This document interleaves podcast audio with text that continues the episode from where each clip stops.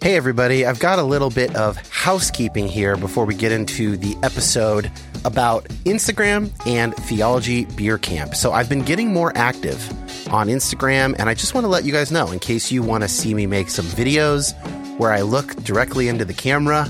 I'm sharing some stories and posts about basically all the topics that we cover on this show over at instagram.com slash Dan Koch. That's C O K E, and the link is in the show notes. Also, Theology Beer Camp is returning in 2024, October 17th through 19th. The theme is Return of the God Pods. That is a Lord of the Rings reference, which should surprise nobody. I will be there alongside Brian McLaren, Diana Butler Bass, the New Evangelicals, Bible for Normal People, Tony and Josh from GGCH, of course, Tripp Fuller and Homebrewed Christianity, and a whole grip of others. And you can use the promo code Return of YHP, all one word, for $25 off your ticket. Prices go up starting June 1st. That link will be in the notes. I hope to see a bunch of you guys there in October. It was a serious highlight of last year for me.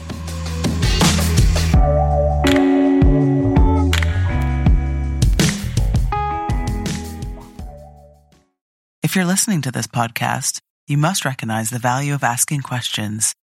At Aramco, our questions help us engineer a better future. How can today's resources fuel our shared tomorrow? How can we deliver energy to a world that can't stop? How can we deliver one of the fuels of the future? How can we sow curiosity to harvest ingenuity? To learn more about how innovation drives us forward, visit aramco.com slash powered by how.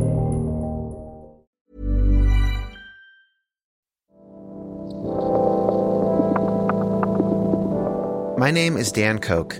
Like many of you, I've been on a complicated faith journey for a number of years now. And while I tend to find myself on the progressive side of Christianity, my goal is not to make liberal converts. I want this show to be a resource for Christians to my right and to my left, as well as former Christians and non religious folks. Anyone who finds themselves asking difficult questions about God, science, prayer, fate, suffering, evangelism, and more. So many of us have been given bad answers to those good questions, often by people with pure intentions.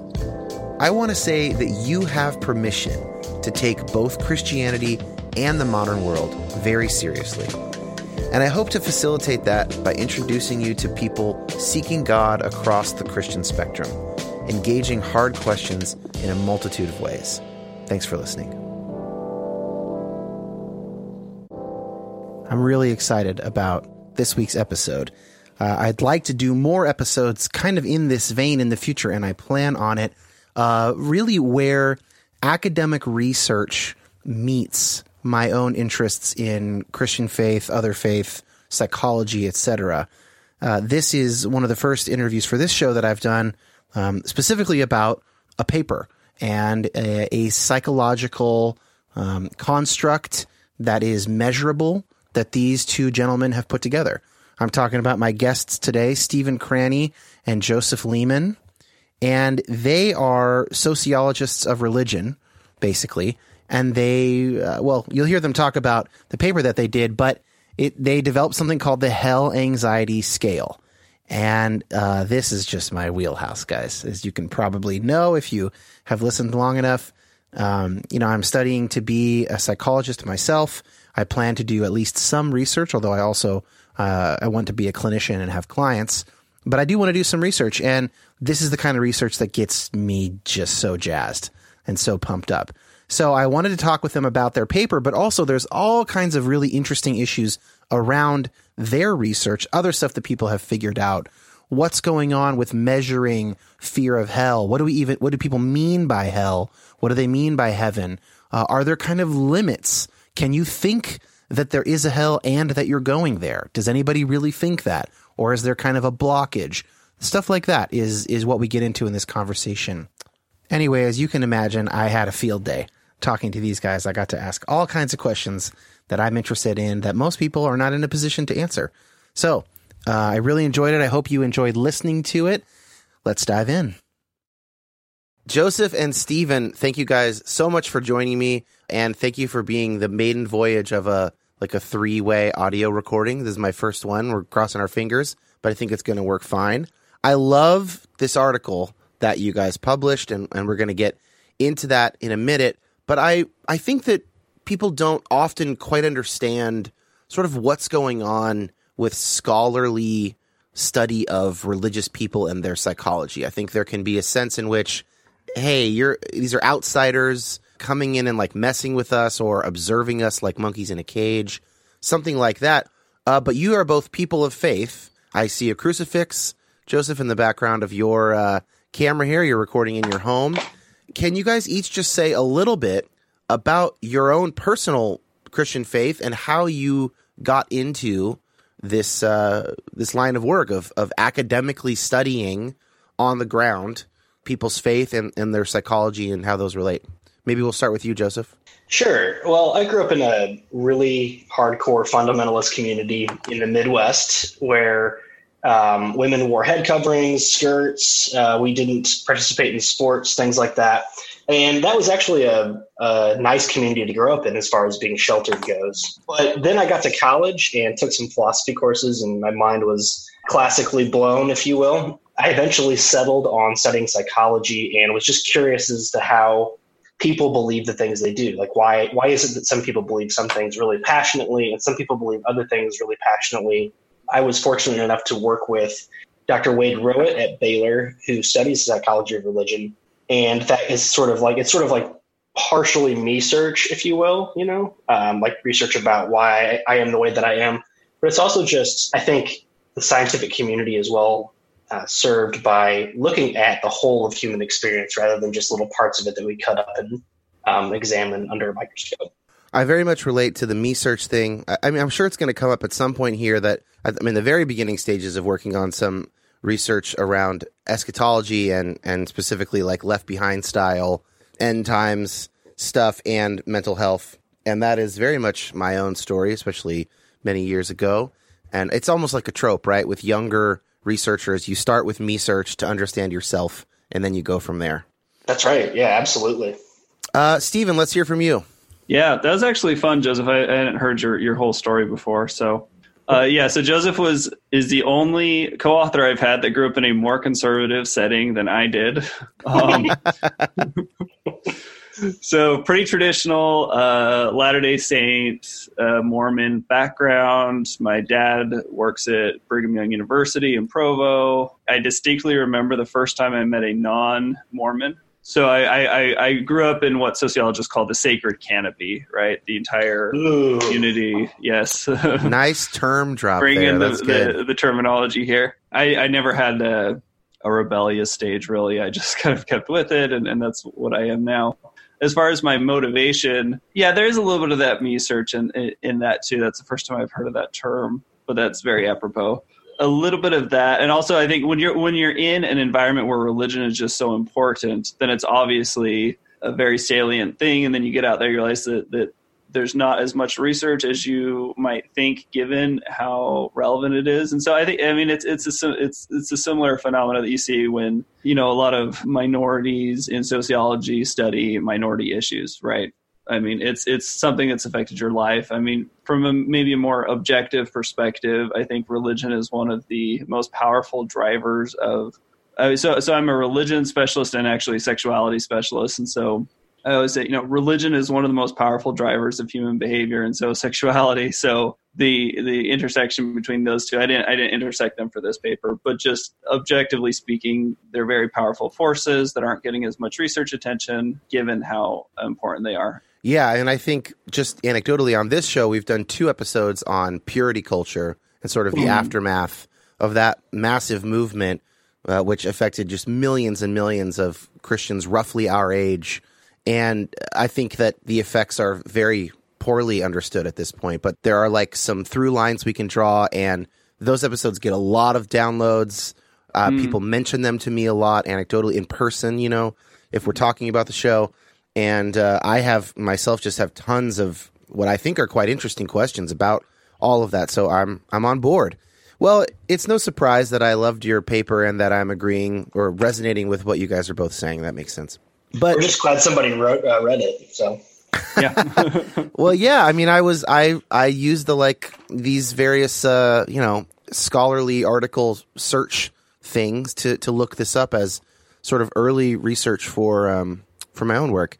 Increasingly, I am coming to believe that a fear of hell, of going to hell, is at the bottom of just a massive percentage of various behaviors or especially I would say gatekeeping in religious communities, sort of like this information is okay, this information is suspect, these people are okay, these people are suspect. If you drill down, if you drill down below what's going on there, I think so often it's well, hell. I mean, that's that's sort of the ultimate trump card of like, don't do this because hell.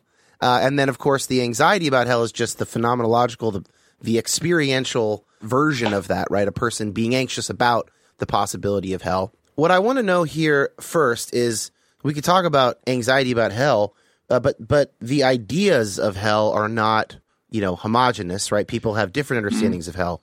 Are we talking about sort of one particular understanding of hell over another, or is that just an area where more work would need to be done to sort of separate out the effects of this anxiety given views of hell? So that's one thing that it is hard to know because there are so many different ideas. When you say the word hell, what does that mean exactly? Is that red hot pinchers applied to your sensitive areas? Is it an eternity without God? It varies so much across different religious disciplines. So yeah, this hell research is is it's difficult to know how to interpret it because it's like what are they talking about exactly? And we tried to dig into that a little bit in this paper to try to differentiate. We did a little some qualitative interviews where we just kind of interviewed people about you know what do you think about hell? What does it entail? I mean just personally from my background the latter day saint conception is very different from the traditional christian conception. So i did so again this is a perfect example of like when you say hell to a Latter day Saint, it's very different from when you say hell to a Protestant, and to the Protestant, it's very different to a Catholic, it's very different to a Muslim. And so it was just, so I was acutely aware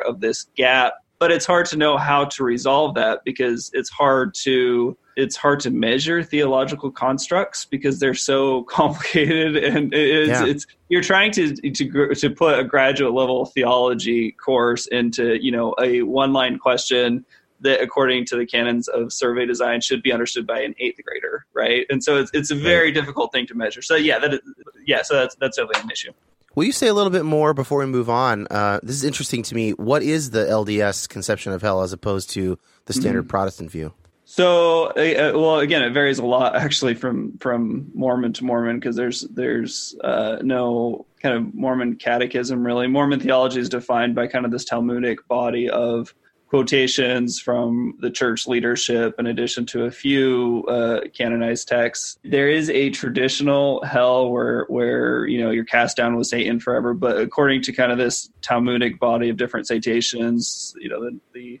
number of people who will end up there who can be counted on one hand. So it's basically it's almost almost universal salvation. Now within heaven, there's different gradations, and sometimes they refer to the lowest gradation in heaven as hell so that complicates things and so so even the lds hell is kind of complicated right. and so that yeah. that primed uh, you know primed me for for saying when we when we're trying to address this academically like okay what exactly are we talking about with hell because even within traditions it varies a lot so you guys managed to be a bunch of really nice uh, people that are like hardcore with your faith and belief, and you don't have this big stick of burning in hell. I think that's fantastic. Well, well, that, well, that's the other thing I wonder is is yes, hell is a motivator, but you can definitely still have.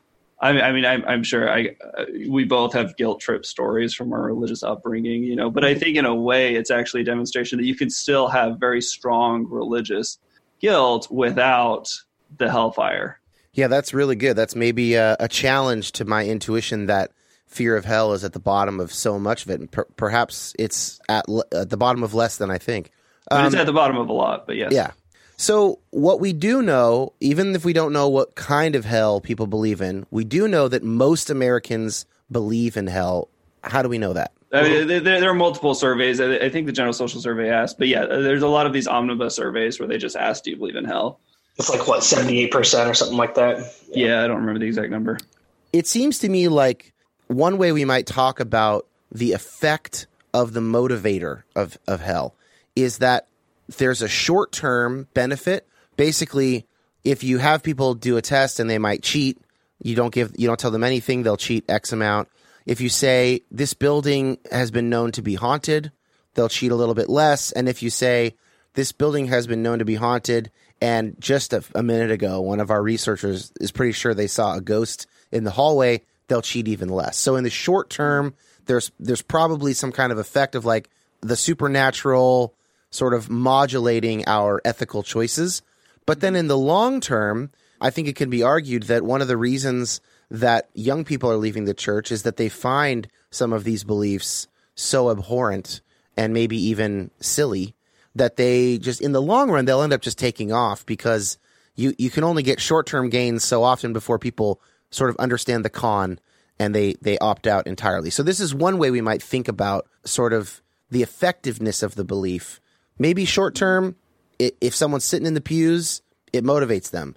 But long term it might motivate them to leave altogether or find a new understanding of faith. What do you guys think about that kind of basic way of thinking about it? I certainly know that uh, an acute fear of hell played a huge role in my conversion experience when I was very young. But I think, like a lot of people in today's sort of dealing with faith, the traditional conception of hell does seem problematic. And it's not that it's not a motivator, it's that it doesn't seem to be accurately fit together with the kind of God and metaphysical reality that we think is coherent or morally praiseworthy. It's just so overwhelming to think about being tortured forever or being burned forever that I think the mind cuts out at a certain point and just sort of blanks. It just sort of says, um, like you reach whatever the maximum potential for motivating yourself is, and then your mind cuts out and says, "Okay, I yeah. can't, I can't process this anymore. I'm already motivated as I can be." Hundred um, percent. That's that that resonates a lot with me. That yeah, I mean, someone can imagine, oh, I'll be punished. Like we have a sense of, yeah, I don't want to be punished. And we might imagine like, oh, a hundred straight years of punishment. And like we can't really go beyond that. And we can't really even imagine sort of constant fire and boils on the skin unless we have the small percentage of us who have been sort of burned really badly or tortured or something like that in a war setting. I mean, most people don't even really have a concept for that stuff. So there there does probably seem to be some sort of psychic limit to to like being able to conceive of the awfulness of hell. And I think theologically, or at least um, as far as everyday people's psychological um, uh, reality and practice of religion goes, that's fine as far as it's meant to be the sort of like ultimate bad thing that you want to avoid, and it's sufficient for that purpose. But I think as modern conceptions of faith take a look back at it, it just doesn't seem quite as sophisticated or re- as realistic as it could be, uh, in the sense of well, how, how is that going to work metaphysically? How is a how is something going to burn forever without being used up? I think it also hints at some kind of punitive version of God that most people aren't really drawn into in the way that they want to be drawn into. But that's just sort of anecdotal. Well, and, and part of this study kind of stemmed from my curiosity about whether the Overton window of so like the the the intervals for like acceptable beliefs or whatever on Uh, vis-a-vis hell have shifted in regards to on, on the religious spectrum from kind of liberal Christians to conservative Christians. And you know, so so when we talk about well, people leave the church because of the, these you know intense versions of hell. I mean, well, there are there are churches that don't have such versions of hell, right? And we can, and so all things being equal, if that was to be a big driver of people away from these churches, we would expect them to be shrinking faster or growing slower, as the case may be, than the ones that do have a a, a nicer version of, of the afterlife. Um, and that's actually not really what we see. So I, I so I mean, I'm sure it does happen in, in individual cases. Joseph, you, you spoke about you, and I don't mean to dismiss those those personal experiences. Um, but I, yeah, on a, on a sociological level, it is interesting to me how and and like I said, I, I was kind of wondering as somebody who, who's frankly kind of from, the outside looking in on how hell interplays with kind of traditional Christian practice and belief was okay. Has the window shifted so that even kind of conservatives, you know, Christians who would consider themselves more orthodox, you know, evangelicals, do they still believe in eternal torture you know again the red the the, the, the most unimaginable pain multiplied by eternity. Is that still part of their worldview? So there was a little. I was very curious about that and again but there's no real evidence on that because people just say hell and then they they put that in their surveys. And we don't know what that means when they answer that. So part of me was and, and i and i got a little taste of we didn't we didn't quite answer the, the question because we didn't fill the huge general social survey on this but that that was part of the motivating factor.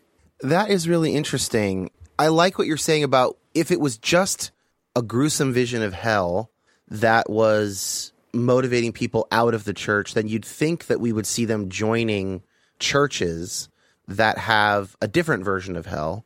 Because if that was the only thing and they wanted everything else to be the same, then they would they would go over here. It's it's pretty clearly not that simple. Um, mm-hmm. The the big movement right now is is from people out of the church completely to but but not necessarily to atheism, more mm-hmm. to spiritual but not religious. Right, that's the biggest fastest growing group. I'm just kind of spitballing here. These are the kind of conversations I get to have when I go to like the AAR conference and stuff and over beers with friends. It might be that the hell stuff is baked in with perceived homophobia. It's baked in with like politics and religion being married in a way that seems kind of gross to a lot of younger people. And so they just go, "Well, I'm I guess I'm out, but I still believe in God." So going to like a Methodist church or something would solve those, but they're sort of not aware of that. And, and they're just maybe having like a, this is like a, this is gross kind of a thing. And they don't want to be in a church building for a while. You know, I don't know. That's interesting. And then also anecdotally, no, a number of friends have tried to go to liberal mainline churches and just found the actual atmosphere of like everybody is old and the hymns really suck to, to be hard and so there's huh. sort of a cultural limitation that it isn't, it's not a straight, well, we'll just transfer our membership to this congregation because yeah. there are sort of other impediments in the way. I don't know. That's the, that's just all really interesting to me. Hmm. Well, and I think it raises the question of how salient is hell. I was talking to Melton who's, who's the top scholar of new religious movements in the world. And one of the great things of being at Baylor is his office was right up from my office. And, and I mentioned this to him, and I think he's a he's an ordained minister of some sort. He's like, I don't think I've heard a sermon about hell in years, and he's not even a particularly liberal Christian, you know. So I do wonder when we talk about well, if they would move to go to a kind of a less hell, uh, one where hell has a different concept. It's like I think I, I get I, I, don't get the sense again I'm from the outside looking in here that within traditional Christian discourse, even in more conservative Christian denominations, that hell is that salient right now. Um, I might be wrong. I think it's regional though. I mean, I think okay. if you grow up in the South, for instance, uh, like sort of a lot of the lower church Protestant communities are real big on hell still, and oh okay, you know, and so uh, then also I'm you know mostly talking to people sort of my age, late 20s. I don't know what it's like for a nine year old right now in some of those denominations. And, and you might be right that the window has shifted on what's acceptable. And perhaps, perhaps there are basically like no megachurches anymore doing straight up fire and brimstone and only smaller congregations. I don't know. Joseph, do you have thoughts on that? Because you, you did sort of grow up with more of that kind of spirit. Yeah, um, I think Stephen's intuition is right for the most part. There wasn't a lot of this like you know, Jonathan Edwards, Puritan, sinners in the hands of an angry God type of thing. I just get this sense that there's this really big intuition that hell is the bad response, the the one that that you want to avoid, and so as a consequence, it just needs to be referenced very obliquely or slightly in order to get the point home. I mean, it doesn't take a lot of thinking or effort or reasoning or persuasion to get someone to realize, oh yeah, that's that sounds terrible. Um, I do have another sense though, in that even in conservative circles, the more sort of theologically sophisticated you become, the less attached you are to this sort of raw, painful imagery of hell, and the more you shift into a kind of not symbolic, because I think that they would all believe that hell is a real thing, but that it's not necessarily about uh, the lake of fire so much as it's about like a separation from God and you know still a painful one. But the people that I know that are like still reading theological texts and are conservative, I don't think they spend a lot of time on the actual uh, reality of hell per se, or at least the reality of hell that we kind of expose younger, less sophisticated Christians to in their conversion experience. If yeah. that makes sense. Yeah. So one thing that I, I thought was really interesting in your guys' paper, you say that oftentimes fear of hell or belief in hell can be treated by academics like it's pathological. As in, like, it's a mental health disorder type of a thing. You're overly fixated on something sort of like having depression or having panic attacks or whatever. And you guys said, it might not be like that. It might just be like a rational response to theological premises that are presented to you as true your whole life, depending on where you're raised.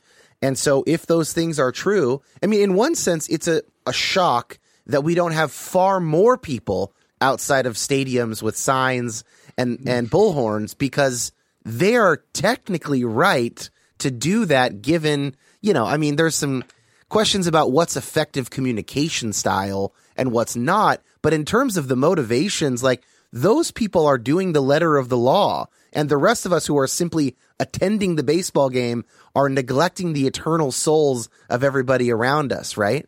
Absolutely. Yeah. Penn Jillette. He, he makes that point a lot, actually, where he says he's not offended when people try to proselytize to him, right? Because he says, if you assume those premises, how much would you have to hate me to not try to, to not try to get me to go to hell, right? You know, for example, somebody might be depressed and their life might be objectively horrible, right? And so their depression is a very rational response to the fact that they just have an objectively bad situation that they're in. You know, so do you treat that as a pathology? And so, like I said, that that's part of a broader question that that the mental health uh, professionals are trying to address. But yeah, I mean, I mean, and and and like I said, some of this is stolen from this discourse that you get in the like in the the new atheists and other people. I think I say Richard Dawkins in the paper where he talks about yeah. his own his early sort of fear of hell that he had and how and this is super controversial when he said it i mean it's his experiences it's his right to say it but when he actually said he was also sexually abused when he said that his exposure to hell was more psychologically damaging to him than his sexual abuse was. So so i saw a lot of this informal discourse. Eh, you know eh, sam harris is big on this right? So if you believe that you will go to hell the people blowing up buildings to keep other people from going to hell are acting in a very rational manner from a utilitarian perspective. So I was like, okay, well, let's take this logic and run with it and see how people incorporate this this logic.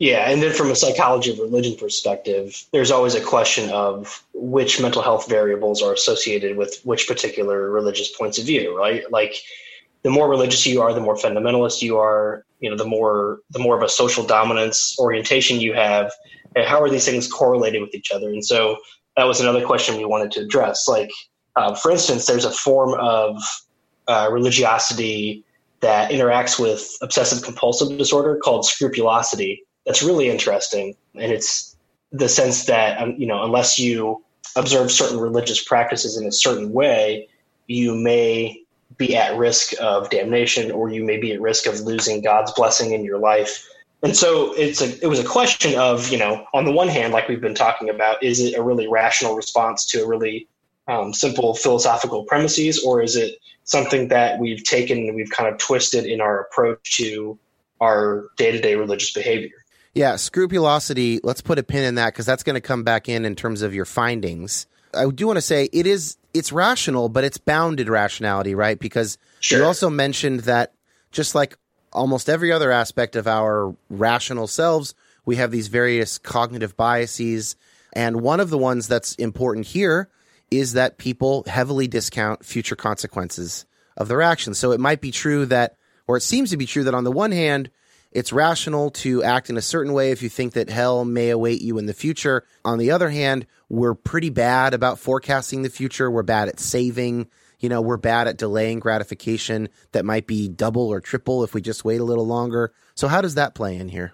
Well, that that's a huge. I mean, that that was one of the main takeaways of the paper, right? Was that people basically don't act rationally in response to a belief in hell, right? Because from a utilitarian framework, if you believe in an eternity of physical torture and then everybody who has that belief should be as religious as possible they should all be dedicating you know they should all be monks dedicate going full throttle dedicating everything right and that's obviously not the behavioral pattern that we see and so so yeah based based on the results here we basically found that you know if you if you believe in hell then you heavily discount the possibility that you're going there. We actually had a hard time finding people who thought that they were going to hell and then also had a very harsh vision of hell. Um, there are people like that, like I said, anecdotally, but that's it seemed like you kind of either had one or the other because another psychological bias that a lot of people have is they don't it's, it's difficult for them to hold multiple beliefs that cause this kind of emotional distress. And so they'll Right. kind of decrease one or the other so that that's sort of the pattern that we saw Yeah, cognitive dissonance just won't let you be in that position of I believe in hell and I believe I'm going to hell. So therefore, you either flip those really quickly. You either say, "Well, I no longer believe in hell," or "I believe in hell, but I also believe that I've taken steps to rectify that and I'm and I'm saved." yeah or or, or a very vicious version of hell again the, Yeah. there- there's that So- distinction yeah So that's interesting. So it's is there a way in which the people who are very heavily religious, the, the monks and the nuns and UN, the I mean monks of all religious traditions, the sort of the true believers, is it that they are capable of more cognitive dissonance? Is it that is you know what I'm saying like do they lack a module that sort of moderates that in their own mind? Wow, that's a good question. yeah yeah Um, Thank you. Oh, I'm, I'm just I'm trying to Future figure out how- research. Yeah, I'm trying to figure out how we would even study that. I guess we could just get a bunch of like high performers and brainstorm Right. or something. But um, I mean, I, I guess I'm still thinking in terms of my own situation. Um, zealotry does not require hell, right? So right. you do wonder what the motivators. You, again, you have the carrots and the sticks, right? And so I think a lot of zealotry that comes from that's very internally motivated does come from a natural. I, I think there there are some people who are naturally more religious religiously scrupulous. There are some people that that naturally are more drawn towards what religion is selling in terms of you know having this very structured framework that, that tells you what's right and wrong, and what you should do or not. So so I think that may happen. I do think that for a lot of the very the, the monks, the highly in, intensely religious people, that is a good question, and I do. But I, I I think that for a lot of them, it might not be that much about hell at all. It's it's Yeah. these other motivators. Well, certainly the the various monks and nuns that I've read over the years, most of them in the Christian tradition, but not entirely, uh, they they very much do not appear to be motivated by a fear of hell. But uh, the reason that I look up to so many of those thinkers and writers is because they really seem to be motivated by the beautiful parts of the tradition and not the sort of darker, scary parts. Well, and I think it's worth noting, and we mentioned this in the paper. Uh, Augustine, when he originally was coming out with a lot of the uh, concepts of hell that later became mainstream into into Christianity, he had a lot of pushbacks and from you know a lot of people think that this very uh, physical sense of hell is just is, is was the traditional version of hell for forever. But August, a lot of these concepts come from that era, and so a lot of the early church fathers actually had more sophisticated, nuanced takes on hell than most people realize. Yeah. So when we talk about these spiritually great men, uh, you know, a lot of them uh, are very devout men. You know, a lot, a lot of them also have very sophisticated, nuanced takes on hell as well. Um, we're going to take a little break, and when we come back, we're going to actually talk about the hell anxiety scale that you guys developed.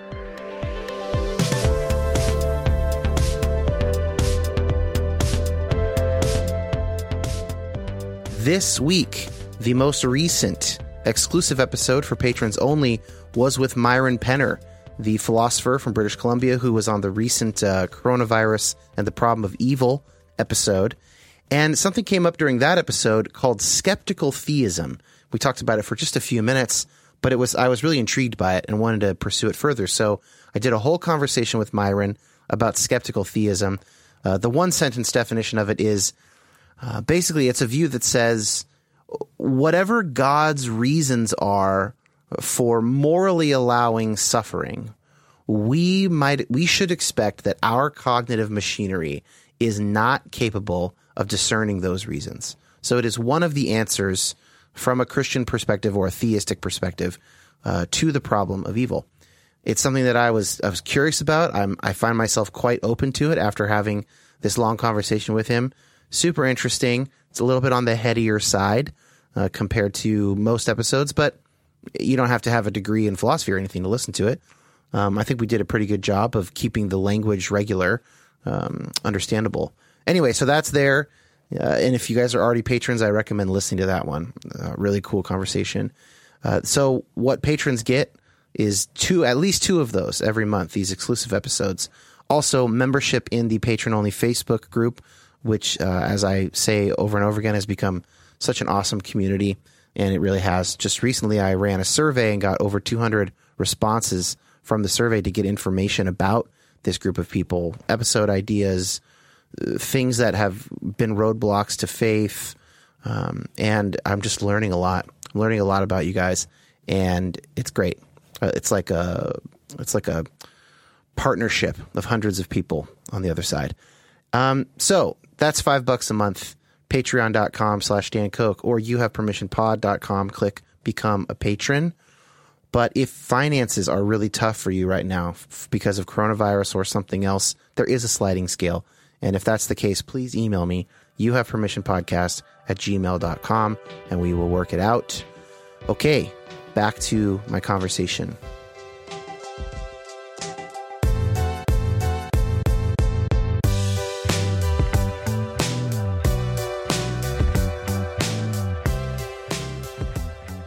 All right, let's talk about this scale you guys developed. You got a research program going and you developed the hell anxiety scale.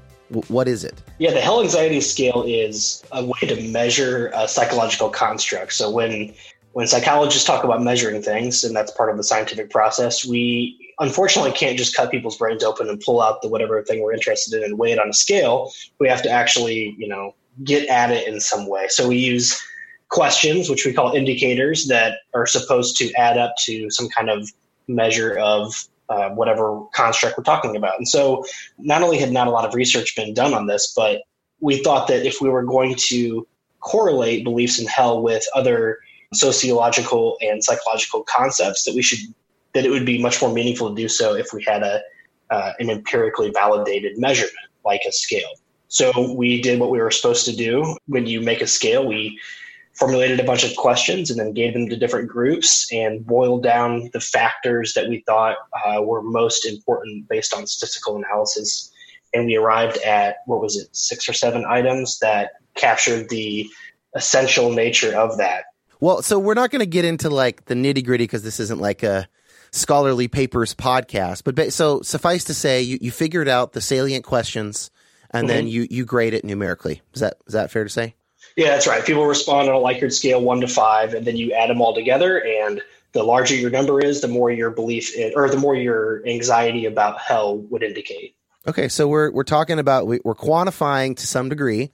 Uh, with some level of accuracy, people's anxiety about hell. There's like early research caveats, right? Like when you're starting something and there's not a ton of work done on it, and you're you're doing good work, but it's early. How should a listener sort of modulate what they're about to hear that you found, like in terms of their confidence levels and, and all of that stuff? Just that you're right that it's very early, that it was not given to a representative sample in any way, shape, or form. You would really need to validate it with a lot more numbers and then a lot more different types of people. Yeah, it'd be really interesting to compare like Gen Z with elders and boomers on this stuff, for instance. I'd like to see that. But you did get some interesting findings. And the first one, uh, you mentioned scrupulosity. Yeah, religious scrupulosity is a form of obsessive compulsive disorder that's related to or manifests with religious association. So, like with obsessive compulsive disorder, you may believe that you need to wash your hands and you may do so behaviorally compulsively. With religious scrupulosity, you may believe that if you don't pray so often or if you don't engage in some religious ritual, in a very devoted fashion, you may be at risk of losing God's blessing or at risk of going to hell. So it's performance based and it's repetitive and it's doing it in a certain way, the same way.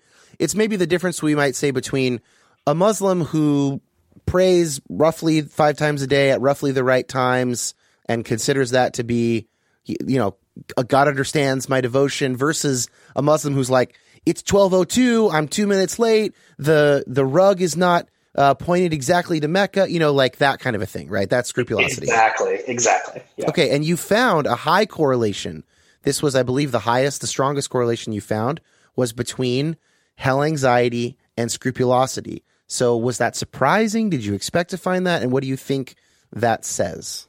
Honestly that was the least surprising part of the results for me because and it was kind of con- it was kind of reassuring to know that like what we measured about how anxiety was at least showing up theoretically where we expected to see it in another place. If there is anything that makes people anxious, that sort of general anxiety or proneness to worry should be manifested in some other area. And to, to see that it showed up in scrupulosity was sort of a confirmation that we weren't that our questions were like kind of getting at what we wanted them to get at. So I've got three other correlations here, and I'd love to just chat briefly about them one at a time. So high correlation with death anxiety. What's death anxiety, and and what does that correlation mean?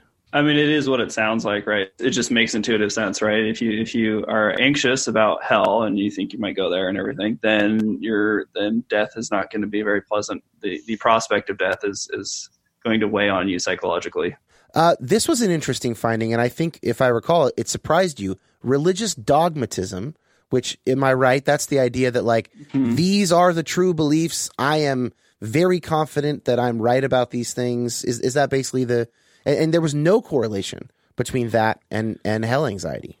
Yeah, and it's even religious dogmatism even includes more like sort of traditional beliefs um, about certain theological understanding. So, like that there is a devil per se, and that just things like that. So, I think it would be even more likely that someone who had a high score on religious dogma would also would tend to have thoughts about hell because it's not like someone who's high on religious dogmatism is somebody who believes in some kind of you know abstract notion of universal salvation or something like that Stephen, you have anything to add? Yeah, I think I, I, I was a little surprised by that myself. I, I wonder how much of that plays into kind of what we were talking about earlier about how if you hold these beliefs, then you don't think you're going. So if religiously right. dogmatic people, uh, they also don't think they're going to hell, whereas people who are less religious might, in the back of their mind, be thinking, "Well, I, I should actually be doing these things. There might be some hell afterwards." Whereas if you are kind of, whereas religiously dogmatic people maybe be getting motivated by these other things, these other facets of spirituality. But as far as the hell component, they're not actually, that's not actually in the back of their mind. I, think this kind of gets to what you guys were saying about this is probably not pathological. It's it's it's sort of rational, right? Like I'm thinking anecdotally about the people in my life that I think are the most certain that other people are going to hell and how certain those people are that they're not going to hell right. unless unless they have an anxiety disorder or something like that, right? Like mm-hmm. unless there's something about their personal psychology that makes them very worried, uh, they are the most sure that they're good. You know. Mm-hmm. And, I mean, and, in, in, a sentence, that's basically the paper. If you were to distill it into one one sentence thesis, yes, saves right. a lot of time. there might have been like a small window of time in people who have high dogmatism a small moment of time in their sort of theological evolution where they did have a lot of anxiety about hell. But the point is, is that they resolved that very quickly by, you know, grasping onto other areas of the dogmatism that would help them avoid that. And and that is, as Stephen's pointed out in the paper, a really rational response. Yeah. So the third correlation is with negative religious coping, and you found a high correlation here between hell anxiety and negative religious coping. What is negative religious coping? Uh, negative religious coping is when you engage in behaviors that aren't necessarily as constructive as positive religious coping. So, for example, you would be really upset with God. You may consider not going to church as much anymore. Um, you would um, sort of question why God was abandoning you. Um, instead of sort of a positive coping style, would be like you sought out um, other people's advice in a religious setting that could help make you feel better and help calm you down, or you use use the trial to deepen your relationship with God or something like that. Yeah, a lot of the negative R-COPE scale hinges on basically God imagery. So basically, do you see God as this judgmental, punishing figure, or is he, you know, the kind father figure, right? So so the negative coping scale it kind of implies this this religious worldview of the vengeful god. If you have that kind of vengeful god idea that's not going to bode well as, as well for your mental health. Yeah that's uh, putting me in mind of a, a, upcoming conversation that i'm having soon with uh, a cognitive scientist of religion about the difference between in human evolution leadership modes. So there's kind of two broad categories there's like dominance leadership and there's prestige leadership. Mm-hmm. Dominance leadership is like, I've got the power, do what I say. Prestige is like the people who naturally become community leaders that people want to follow because they look up to them. And uh, one thing we're going to talk about is how those two ideas are modulated psychologically and how people think about God. And there's some interesting stuff about how Jesus might sort of give a prestige layer to a dominant Yahweh that kind of finds a balance. But I'm getting ahead of myself. Unless you guys have something you'd like to say about that. That Sounds sounds interesting. I'll Yeah. listen to it. Okay, good. I got two more listeners to that episode. In the the order of my questions, I have this one, which we maybe kind of talked about, which is, you know, does hell anxiety appear to simply correlate most strongly with a person who's generally anxious or a person who's generally afraid, or are there? Did you find some little nuggets or little angles here that sort of uh, make it a bit more complicated or more interesting than that? Well, that's what we found, right? Is that, it, what, that that's what was interesting was that it was not actually associated with because it's not actually associated with some of these other neuroses, right? So we thought, okay, maybe this is just a comor this is comorbid. This happens in parallel with these other predispositions, and we found out that's actually not the case in a, in a lot of these. So it does happen with you know death anxiety. Some of these anxieties that are conceptually more closely related to hell anxiety. But as far as these more general neuroses, things like that, it's actually not that tightly correlated. So earlier I mentioned the possibility that there may be for some people it's just they're just generally anxious and this is a manifestation particular manifestation of a generalized anxiety. Um, but but in the aggregate we didn't actually see it that much. These aren't people who are naturally super anxious to begin with and this is just their their manifestation, which is more evidence for the idea that this isn't a neuroses. This is a, a, a rational outcome. it's a rational outcome for people with a certain kind of disposition though right so Yes. not necessarily just generalized anxiety disorder but maybe a yeah a kind of a worry about death a kind of like certain certain kind of sort of personality traits we might say but it's not yeah you're not crazy you're just you're a you're type of person x responding kind of naturally to the theological premises you've been given Exactly. Yeah. I mean, we, we saw in scrupulosity in a very extreme sort of a sort of like outlier version that yes, people with scrupulosity are more likely to have fear of hell. But when we test that against like the big five measure of, of neuroticism, which should really tap into whether or not people are generally anxious or worried uh, as as nature, we didn't find that association, and so so it really does indicate that there's some kind of rational response going on here, like you said. Big Five is the most scientifically validated personality test available, and yeah, neuroticism, or didn't they? Isn't there a new word for that now? It's emotional stability sometimes. Emotional stability. Yeah, that's one of the five uh, things: openness to experience, etc. Are the other ones? Yeah.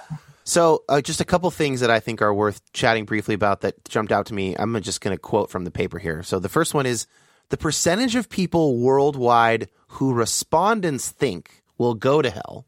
So, what percentage of people they think will go to hell has no correlation with whether they think they personally will go to hell. So it's actually it's a little different than what I said. So I was saying the people, well, I was saying the people who were sure that other people were going to hell were very sure that they weren't going to hell. That's mm-hmm. actually not a quantitative thing. They don't I don't know how many people they think are going to hell, although my impression from those people is they think a lot of people are going to hell. Um, but that's I haven't validated that or anything. So this is saying you might think it's 85% of all people or 99% or only 1% and that has no correlation with whether you're going to hell. That's I thought that was interesting. I did too. I was. Uh, this is this is a great thing about doing a subject that there's been no research on. Is you get to kind of just abductively think about what the interesting questions are, and you get to throw it in there, right? You don't have to have recourse to the prior literature or couch everything in these other terms. So, it's like this is an inter- yeah, this is a naturally interesting idea. You know, these people who think that a lot of people are going to be burning in hell for all eternity. What do they think about their own chances? You know. Yeah, it's it's um, it sort of reminds me of work I used to do on the false consensus effect, where you're more likely to believe that a greater percentage of people share the same belief that you do if you have a certain belief. But it doesn't seem like that's necessarily what's happening here. It just seems like people are uh, looking around saying, "Yeah, a lot of people are going to hell, but I'm glad I'm not," which makes me feel like it's some kind of virtue signaling thing, perhaps. I'm not going to hell, and that makes me really, really special because a lot of other people are. Mm. Yeah, it's. It, I mean, I just think of basic like in group, out group, us them type of thinking. Common enemy brings people together. You know, where it might not matter how many people are going to hell, but the fact that some people are going and not us is a sort of a social bonding, a group bonding type of a thing. I don't know. No that's just doubt. like- yeah. that's a yeah, it's a very like, need to belong part of the uh, psychology religion for sure. Okay, also this quote believing that hell is eternal or believing in an Augustinian physical torture hell does not appear to be related to whether people feel anxiety about hell. Now, this is interesting because you're you're finding that it's basically a fairly rational response to concepts about hell. But if that's true, then wouldn't you expect the people who think it's going to be quite torturous and sort of moment to moment physical experience that those people would be the most anxious about it? That would be the rational response. Right. I mean, this is the bounded rationality component, right? Right. This is the cognitive dissonance part of it, the meat of it, right? Is that the if you if you have this very physical unpleasant version of hell, then then you don't have anxiety because you're not going there, right? And I mean, we can raise a bigger question about well, should that cause you to have anxiety that other people are are going there and and going to be you know burning in in pitch for for all eternity? but yeah, so I think that that's one of the points. There's a lot of these data points that we uncover in this article that all say cognitive dissonance, and and, and Yeah. people try to reduce that, and I think that's another uh, point of evidence for that. Okay, this one is interesting. Those who have less belief in free will and who think they have a higher chance of going to hell. So these are people who are like, people don't have much free will, and I'm probably going. This is a small proportion of the sample, uh, are particularly vulnerable. Now, I think that makes sense, right? Like, what's interesting to me is not that itself. Like, of course, if you don't think there's a lot of free will and you think you're going, you're kind of screwed. That makes sense. What I'm interested in, sort of like, what are the theological consequences, or how does somebody get to be in that place? I'm thinking of maybe a sort of strong Calvinism, uh, Yeah. you know, more deterministic kinds of theology. So I'm just wondering what your thoughts are about people who fit that category. So I got the idea for that question from interviews that I conducted. I put this in the paper. We conducted interviews with with some former members of a of a kind of a fundamentalist Calvinist group. Right. Based on our conversations, I knew that th- these people all have hell anxiety. This is clearly an issue they all struggle with, and so I, I, I kind of they let me pick their brain for a while about that. And that that's something that, that I think got brought up in those discussions was if was the free will issue, right? So so uh, which like you said, yeah, it does it does combine with sort of this uh, with Calvinism. it's free will is like a mediator, right? Like if you have if you believe in free will, then you can like change your theological approach or your behavioral approach so you can avoid hell. But if you don't have that free will belief, then you're stuck, right? And then there's nothing you can do, so you're going to be anxious, I guess.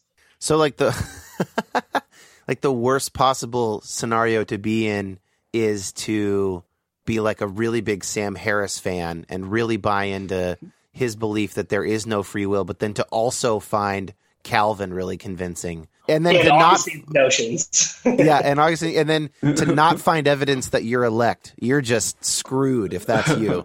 Okay, uh, last one, last uh, bit from the paper, and then we'll talk about further research. This in turn raises larger theoretical, empirical, and social questions about the nature of a common, often socially legitimated belief for which a severe disruptive fear may be a rational response. I mean, this is this is fascinating, right? So if it's true that anxiety about hell is a rational response, bounded rational, you know, uh, within sort of our cognitive biases, but rational nonetheless, what, what does that say? Like theologically, do we think that people ought to have that fear? Do we think that that's what God wants, given what we think about God? Or social questions like, is it good for people? I don't know. Just I'm I'm curious what you guys think some of those questions are. So I put that part in as a it, it raises larger questions. I think I, I was thinking more psychologically in terms of you know how how do we conceptualize? It's like it's like the depression when your life really stinks idea, right? Yeah. Like like how, how how do we deal with this? How do mental health professionals deal with somebody who's struggling with this kind of a thing? Is it crossing boundaries for a mental health professional to try to you know generally that's that's very taboo as as a mental health professional is to try to talk somebody into changing a theo- theological belief um I'm learning that right now. Yeah. yeah. so so yeah it does raise all those sorts of questions i guess i wasn't really thinking theologically again theologically as a latter day saint at a at baylor i was very sensitive to having this paper be seen as some kind of a uh, hit on on you know Yeah. re- religious competitors or something like that so Yeah. that, that that definitely was not my intention yeah, we didn't. We were. I don't know if we were trying to answer any or or even provoke any philosophical or theological uh, responses, other than just to say you know, people have a limited amount of ability to process the sort of infinite uh, kinds of carrot and stick responses. Like, like the idea of hell is so overwhelming that I don't think that we psychologically deal with it in the way that we would expect if we were being perfectly rational, which is what you guys were talking about, I think, with bounded rationality. But another question is I think if you're trying to motivate people or encourage people in a certain religious lifestyle or a certain religious form of behavior, you know, what kinds of things are healthy for people to engage in? What kinds of things make people more likely to go to church often? What kinds of things make people more likely to pray or engage in certain religious observations that you want them to?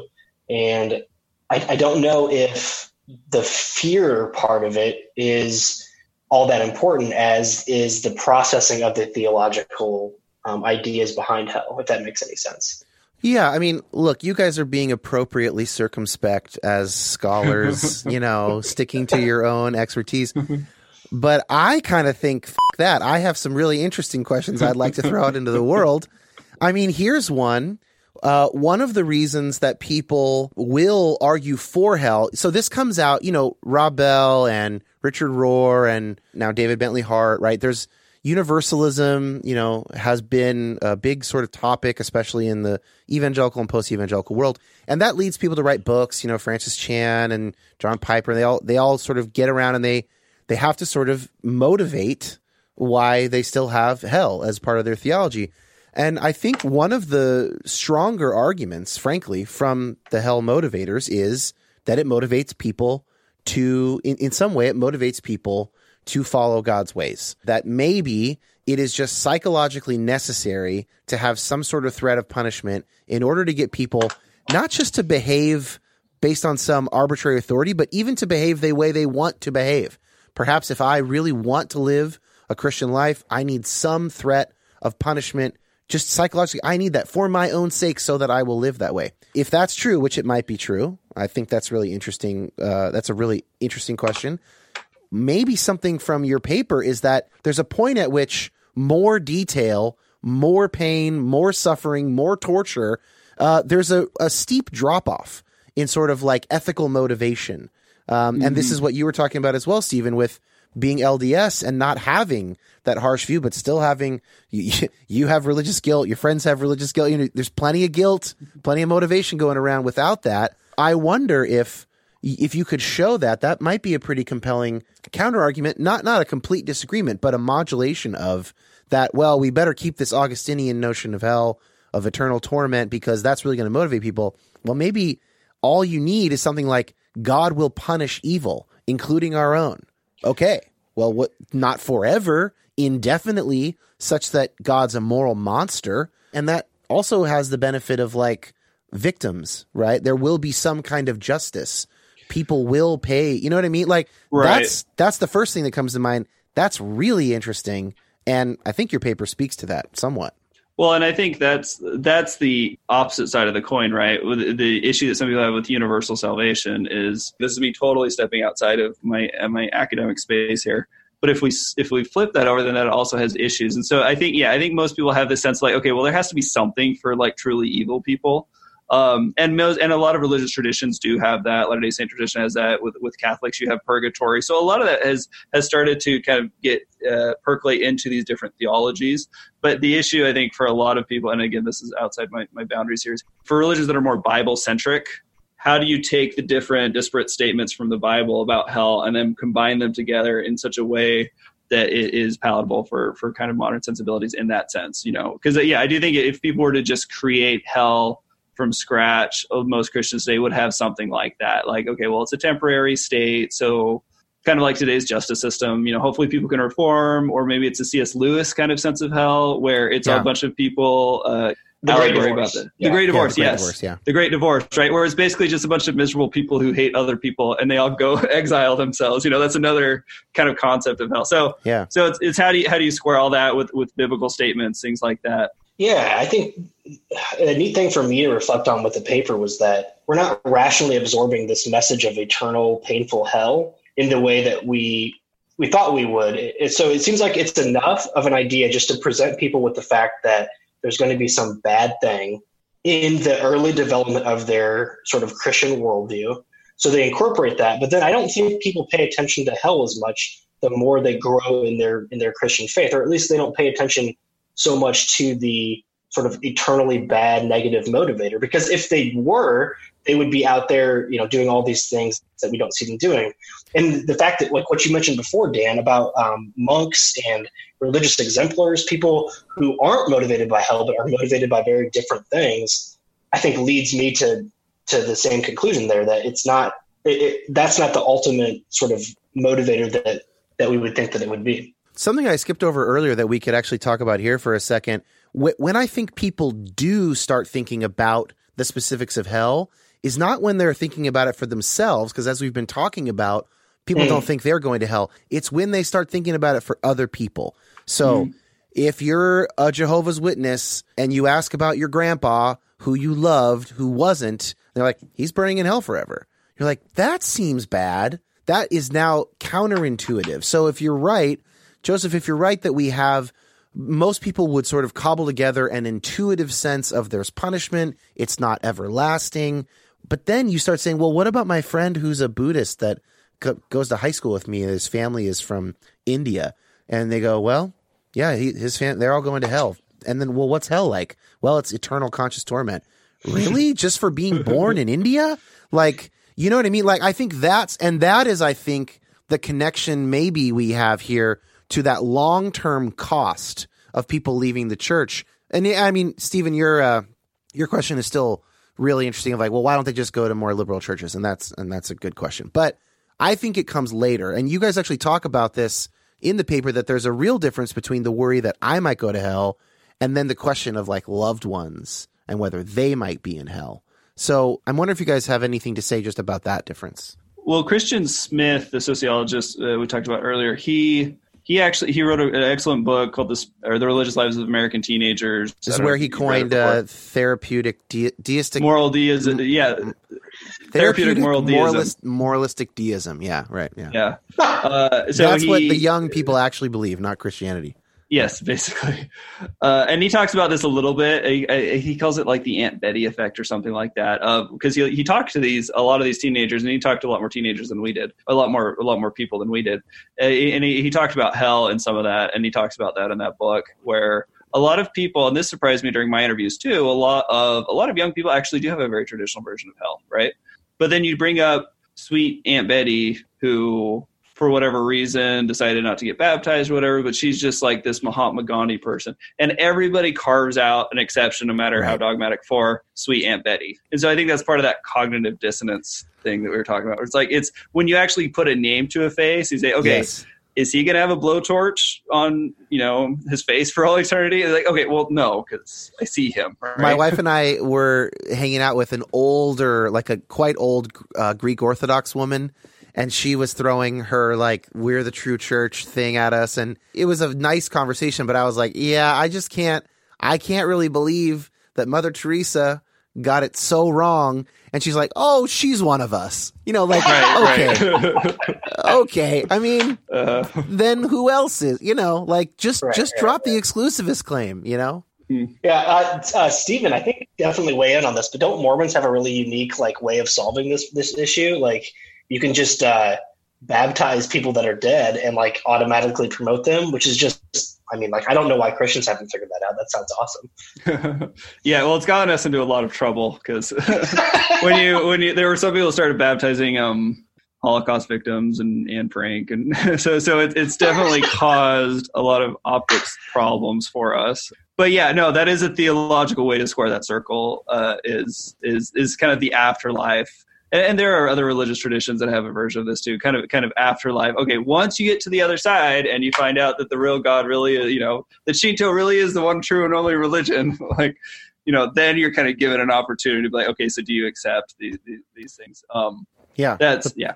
the post-mortem opportunity is yeah i mean i think that uh basically I, i'm actually quite amenable to those kind of solutions. I mean we're we're getting a little off here. I won't spend a lot of time on this, but my experience of the world is that it is essentially unfair, uh, like at its very core, through and through. And so, if God I- exists and is going to deal with that, then something after this experience will in some way modulate what happened here. Like otherwise God's not just because this world's Right. not just. So it's got to be something like that if anything at all. And of course, it's also possible that we're all wrong and that it's just unjust and then we'll cease to exist. But uh, if God is real, then it's certainly not now that the justice is happening. Right. Uh, Well, you know what I uh, mean? Yeah, Right. my sociology education really helped me with that to see there are just so many factors influencing how you turn out that presumably any postmortem judgment will sort of control for all of that. you know, so Exactly, controlling for your parents' upbringing and everything like that. Yeah. Where do you fit on the scale versus the serial killer who was raised with an abusive family? You know, maybe you would have killed more people had you Yeah. raised so, right? So the psychopath whose these parts of their brain don't work, so they don't feel any empathy. Like that's not really right. on them. You know what I mean? Right. Yeah. Um, so yeah, how, how does God work with with psychopaths? Uh, it, it- yeah, it's very very complicated. But yes, a, a good sociological education, I think, uh, makes most people kind of realize that there are just so many factors, and and I think free will is a part of that. But it's so moderated by everything else that goes on. So that's that's where Yeah. the whole "don't judge" things comes from, is because only God can control for all the you know millions of variables going into that. That's I as I study. So I'm I'm a, getting my doctorate in psychology right now, and as I study, the more I learn psychologically, the more drawn I am to judge not lest you be judged. I mean, I just think that that Jesus is tapping into something just so foundational to the context and the variety of human experience and brains and genetics and you know family of origin and all that stuff. My last question for you guys is just where would you like to see the research go? What are some uh, what are some ideas for further research or just things for people to be kind of percolating on and, and thinking, letting percolate in their brain? Uh, I'd love to see some developmental approaches um, to people's sort of like narrative course of like, you know, when they first started developing their belief in God, um, and then, you know, to several years later, and how their views of hell change. Because I mean, I'm pretty convinced that uh, people move quickly beyond this, you know, Augustinian burning hell to some kind of, I mean, maybe I'm just projecting myself here, but to this sort of C.S. Lewis Great Divorce type of situation. Yeah. So yeah, like that's see interesting. So validate if that's like basically years from conversion, right? And then plot it, plot it out, how those changes, you know, come up with some some trend lines. That'd be really interesting. Yeah. That, Oh. uh, yeah. I didn't even think about that. that, that would I wanna do that one. Do it. Do it. Do it. to do it well though it, you need all to do yours. it longitudinally right you, you need to actually do it over 20 years to get it right because people will not Right. necessarily remember what they they're not won't necessarily accurately plot when they change their belief on things although maybe you could weed out people try to do a retrospective one, I suppose. Yeah you could do that it wouldn't be quite as accurate as if you just did it in real time but that is interesting yeah again, maybe it's just just based on what I brought to the study because we did all this based on you know a bunch of you know largely Protestant students at Baylor and uh, a mechanical Turk sample. Um, I would like to see something like this done in more of an intercultural, intercultural, interreligious context. So I have zero idea. I mean, I, I my my comparative religious knowledge of, for example, you know, Buddhism or Hinduism, I think is probably higher than average. But but you ask me, how does hell play into all of this? How, how, Right. how does hell interact with kind of a cyclical nature with reincarnation? You know, like how how, how do yeah post post life punishment? How does it interact with all the, this this kind of rich theological diversity that we have? My Um, hypothesis is that it would be the same. Is that karmic justice and like getting demoted at rebirth is just as psychologically motivating as hell. That would be one hypothesis. It kind of what Joseph's saying of like there's a limit to what we can actually think would happen to us about hell. And so perhaps th- both of those hit that same limit and they are essentially equally effective. That'd be really interesting to know. Right. Yeah. I mean, yeah, I could I could definitely see that being an outcome of that study. You know, so would- what would the free will component be then? I mean, because that's that's an interesting moderator for the Christian deal. I mean, is there a uh, would there Yeah. be a, there be an associative free will version? Like, can you can you control your your reincarnation? I guess. Yeah, I mean you well, you can through good works, right? Yeah, I it's mean, based on yeah. your good works, right? So you're you're kind of building up merit. Your Right, karma. and- okay. Yeah, and so once you get to be a human, this is the only chance you've got at real enlightenment.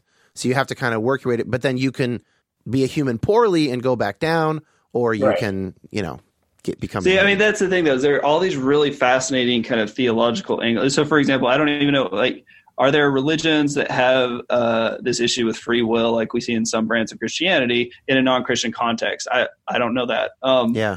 But the difficult thing, of course, is measuring, and we talk about this in the papers, is measuring these theological distinctions. You know, like I said, it's trying to cram so much theological nuance into a survey item, and we we kind of we, we try to do that here. We try to make it a robust scale, but it, it is it is hard to do cross culturally. So so I would love. I don't have any illusions. This isn't a you know psychology has different fads, and this is definitely not one of them. Um, so I, I, don't have a lot of optimism that people are going to do this cross culturally. But if I was, you know, Lord Dictator over the APA, this is that's definitely a direction I'd go.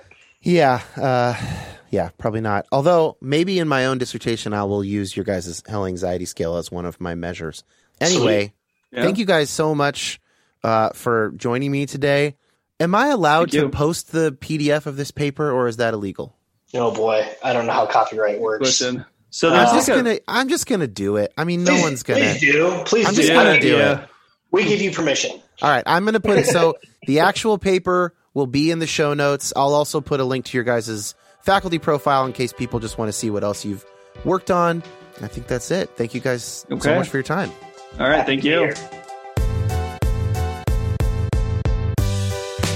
Thanks to Josh Gilbert for editing this conversation. He's available for other podcast editing work. His email is in the show notes. Uh, thank you, of course, to my guests. Check out that paper if you're interested. It's an easy to read one. Some academic research papers are full of jargon. You don't, I mean, you can skip past the like actual statistical numbers, but even just reading their method and their results and conclusion, and especially their kind of intro, I, I found really helpful. And I think you'd enjoy it if you thought this was an interesting conversation. Uh, you can join the Patreon. It's five bucks a month. It supports this show financially. You get at least two exclusive episodes per month, and you have access to the Facebook group, which is for patrons only. That's patreon.com slash Dan Koch, or you have permissionpod.com. Click become a patron, and there is a sliding scale. If finances are tight for you in this season of life, uh, whether that's because of the pandemic or not, email me, you have permission podcast at gmail.com, and we will figure it out. I will see you guys next week. I believe next week will be uh, the big follow up episode to the End Times Anxiety series, where I interview a bunch of baby boomers about why they believed this stuff, uh, why it was so popular in that generation, uh, and got some fantastic stuff from them. Um, so, if you liked those episodes, you'll really like this, and I'm looking forward to sharing it with you guys. Okay, see you next week.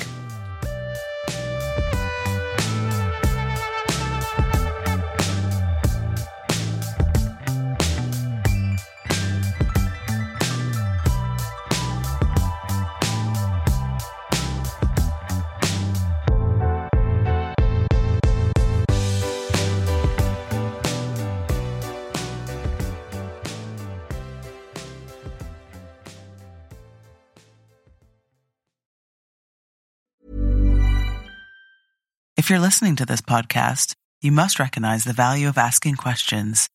At Aramco, our questions help us engineer a better future. How can today's resources fuel our shared tomorrow?